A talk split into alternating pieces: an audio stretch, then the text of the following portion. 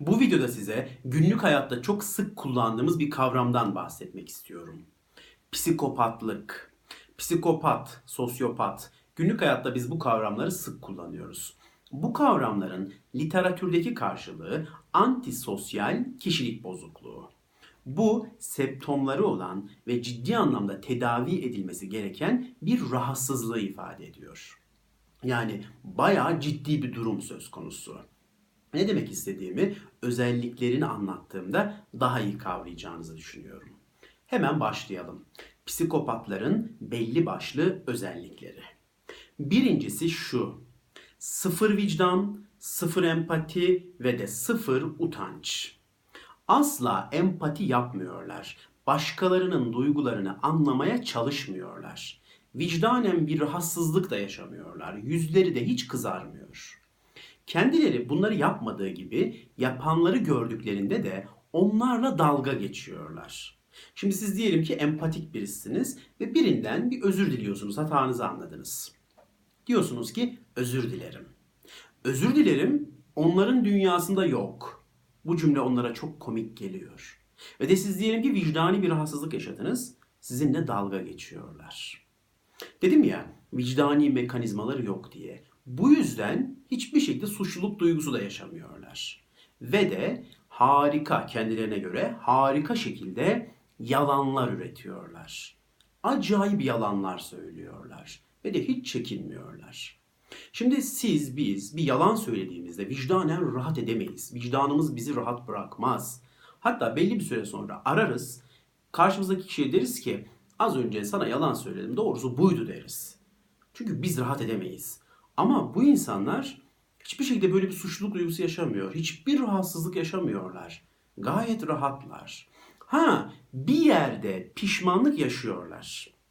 O da yalanları ortaya çıktığında.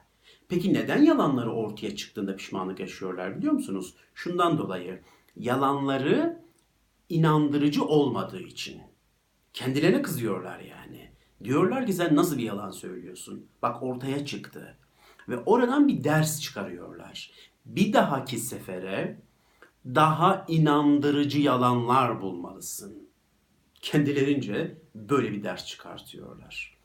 Etrafındaki insanlar bu insanlara empati yaptırmaya çalıştıklarında işte mesela diyorlar ki bak yaşattığın şeyleri görmüyor musun? İnsanlar üzülüyor dediklerinde hemen savunmaya geçiyorlar. Bana bugüne kadar bir sürü insan kötülük yaptı.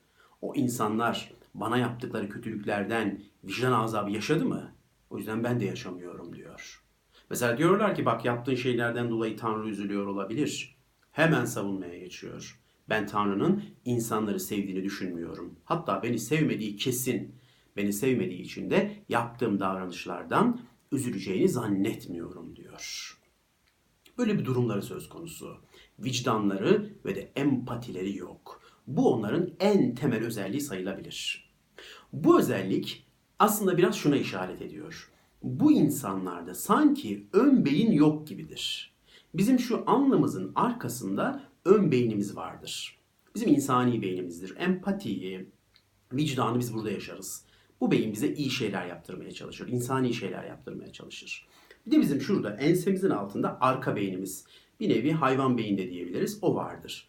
Ve biraz arka beyin daha çok hazzına, zevkine düşkün eylemlerde bulunmak ister. Ve bu ikisi sürekli çatışma halindedir. İşte siz bu videoyu mesela şu an ön beyninizle izliyorsunuz. Ön beyniniz size diyor ki bir şeyler öğrenebilirsin. Anlatım sıkıcıysa, konu sıkıcıysa arka beyin anında sizi bu videodan çıkartabilir. Biz bu ikisi arasında sürekli çatışma yaşarız günlük hayat içerisinde. Bu çok normaldir. Ama bu insanlarda bu çatışma yok gibi. Çünkü burası sanki yok. Orada daima kazanan burası ve sanki onları biraz arka beyinleri yönetiyor. Böyle bir durum söz konusu. Evet, birinci en temel özellikleri bu. Vicdandan ve de empatiden yoksun olmaları. Geçelim ikinci özelliklerine. O da şu: kural tanımazlar ve kendi kurallarını kendileri yazarlar. Toplumların, inançların, devletlerin kurallarını çok da umursamazlar. Ve kendilerine has, özel kurallar oluştururlar. Avlanmadan avlayacaksın. İnsanlara güvenilmez. başarıya giden yolda her şey mübahtır. Gerçi bu son cümle psikopat olmasa da birçok insan tarafından kullanılıyor. Ve ben hala bu cümlenin nasıl böyle rahatlıkla kullanıldığını anlayamıyorum. Gerçekten başarıya giden yolda her şey mübah mı? Ve gerçekten bu sözü söyleyenler bu söze inanıyor mu? Merak ediyorum. Ama bu psikopatlarda çok önemli bir ilkedir. Hiçbir şekilde doğru, yanlış, ahlaklı, ahlaksız böyle şeyler yoktur onlarda. Yeter ki onları amacına ulaştırsın.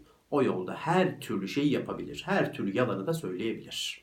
Evet, ikinci özellikleri bu. Kendi kurallarını yazmaları. Geçelim üçüncü özelliklerine. O da şu. Can sıkıntısından anormal şekilde nefret eder ve sürekli heyecan arayışı içinde olurlar. Şimdi günlük hayatta bizim de canımız sıkılıyor ve biz can sıkıntımızı dağıtıcı güzel etkinliklerde bulunuyoruz. Onlar bu güzel etkinlikleri anlamsız buluyor. Bize biraz havadan bakıyorlar. Ve can sıkıntısını öyle basit şeylerle gidermek istemiyorlar kendilerine göre. Daha heyecan verici, daha ekstrem şeyler arıyorlar. İşte canları sıkılıyor, anında ekstrem bir şey yapmalılar, heyecan verici.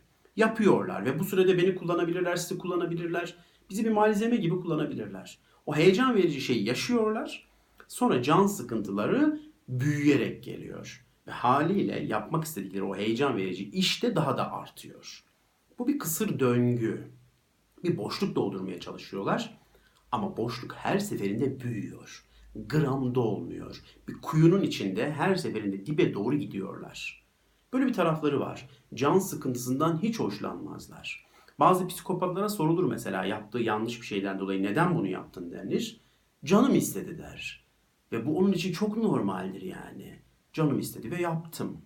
Ama yanlış bir şey yaptın dediğinde de hiç umursamaz ama benim canım istemişti der. Bu kadar basittir yani. Can sıkıntısını hemen dağıtabilirler. Canının istediklerini yapabilirler. Ve sürekli heyecan peşindedirler. Ama diyorum ya, bu arada başkalarına zarar verebilir ve de bunu hiç umursamayabilirler. Geçelim dördüncü özelliklerine. O da şu, itibarlarının zedelendiğini düşünürlerse intikam almaya çalışırlar. Biraz da paranoyaktırlar yani. Şimdi toplum içerisinde birisi diyelim ki onunla dalga geçti bir özelliğiyle. İşte o itibarının zedelendiğini düşünebilir. Kendisinde bir görkem gördüğü için bu insanlar itibarının zedelendiğini düşünebilir ve allem edip kullem edip o kişiden intikam almaya çalışabilir. Toplumda önemli bir yerleri olduğuna dahi inanırlar ve toplumun kendisini itibarsızlaştırmasına asla tahammül edemezler. Eğer böyle bir şey görürlerse de kendilerince intikam arayışına girerler. Böyle enteresan bir özellikleri var. Geçelim 5. ve son özelliklerine. Daha doğrusu son değil de benim anlatacağım son özelliklerine. O da şu. İnsan taklidi çok iyi yaparlar ve bazı insanlar tarafından karizmatik bulunurlar. Bu insanlar bazı insanlar tarafından karizmatik olarak algılanır. Özgüvenli olarak algılanır. Çünkü çok iyi taklitler yaparlar.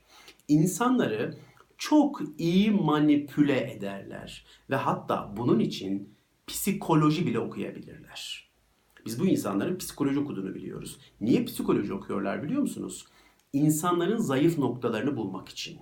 İnsanlar nelerden etkilenir, nelerden etkilenmez bunu okuyorlar ve öğreniyorlar. Okuduktan, öğrendikten sonra da sizi bizi manipüle ediyorlar. Bazılarının biz IQ seviyesinin yüksek olduğunu bile biliyoruz.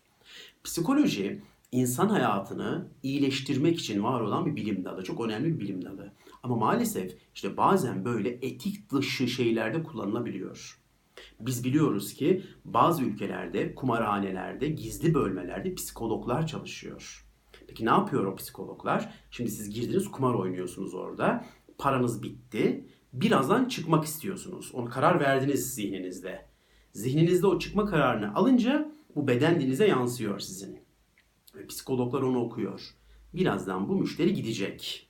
Ve sizin gitmenizin önüne geçmek için anında size bonuslar vermeye başlıyorlar. Ki orada biraz daha kalın ve daha fazla kaybedin. İşte böyle psikoloji bazen manipülasyonlar için kullanılabiliyor. Bu kişiler de, psikopatlar da psikolojiyi kullanabiliyorlar. Manipüle etmek için psikolojik bilgileri okuyabiliyorlar. çok da güzel taklitler yapıyorlar. Evet, psikopatların 5 özelliği. Burada karşımıza son olarak 2 tane soru çıkabilir. O soruların da cevabını verip videoyu öyle bitirmek istiyorum. Birinci soru şu: psikopatlık neyden kaynaklanır? Şimdi bunun cevabı tam olarak verilebilmiş bir cevap değil. Elbette bazı yorumlar var ama %100 ortaya çıkarılmış bir cevap yok. Genel olarak verilen cevaplar şu: biyolojik bir yatkınlık var ve de çevresel etmenler var. Ve bu ikisi bir araya geldiğinde psikopatlığı ortaya çıkarabiliyor. Şimdi biyolojik, doğuştan getirdiği bir takım özellikler olabilir. Ve de yaşadığı çevre bunları besleyen, büyümesine neden olan bir ortamsa psikopatlık tam anlamıyla ortaya çıkabilir. İşte mesela çocukken çok şiddet gören, çok dayak yiyen birini hayal edin. Herkesten kötülük görmüş birini hayal edin. Bu insanın biyolojik bir yatkınlığı da varsa ilerleyen zamanlarında kendine merhameti, empati, iyiliği yasaklayabilir ve insanlardan intikam alma gibi bir karar alabilir. Hani biz bazen günlük hayatta şöyle bir cümle kullanıyoruz. Sık duyuyorum bu cümleyi. İşte akıllı olup milletin kahrını çekeceğime deli olurum millet benim kahrımı çeker daha iyi. Şimdi siz bu cümleyi şakavari kullanıyorsunuz. Ama bazen bu insanlar bu cümleyi alıp uygulayabiliyor. Gerçekten de bunu hayata sokabiliyor, bunu uygulayabiliyor. Bununla ilgili planlar yapabiliyor. Evet, psikopatlığın neden ortaya çıktığı tam olarak izah edilemese de diyorum ya, en yaygın görüş hem doğuştan bazı özelliklerin geldiği hem de çevresel bazı etmenlerin işin içinde olduğu yönünde. Diğer soru da şu: psikopatlar tedavi edilebilir mi? Bu insanlar terapiye geliyorlar mı?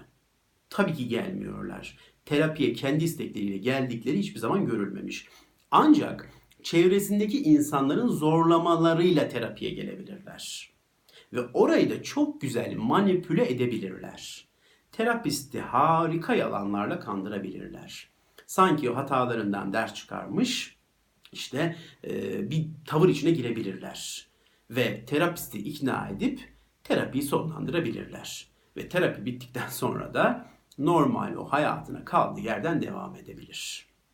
Bu anlamda terapiden çok ciddi fayda sağladıkları söz konusu değil. Çok da fazla faydalanamıyorlar. Ama bu tamamen ümitsiz bir vaka anlamına gelmiyor. Elbette bir nokta yakalanabilirse inanın burada da ümit var olabiliriz. Hatta biz bazı psikopatlarda, hepsinde değil, şöyle bir özellik görüyoruz. Mesela insanlara çok büyük acılar çektiriyor. Etrafındakilere çok büyük acılar çektiriyor. Ama biz evine dönerken bir kedi yavrusu görüyor mesela. Böyle aç bir kedi yavrusu. Mesela ona dokunabiliyor. Mesela gidip marketten süt alıp o kediye verebiliyor. Böyle çok nadir örnekleri de var. Herkese karşı çok acımasız, insanlara karşı. Ama böyle bir hayvana karşı da çok büyük bir şefkat gösterebiliyor. İçlerinde bir yerlerde bir merhamet, bir şefkat kıpırtısı da olabilir. İşte terapistle iyi bir uyum yakalanabilirse ve de terapistine bağlanabilirse ümit var olabiliriz bu konularda.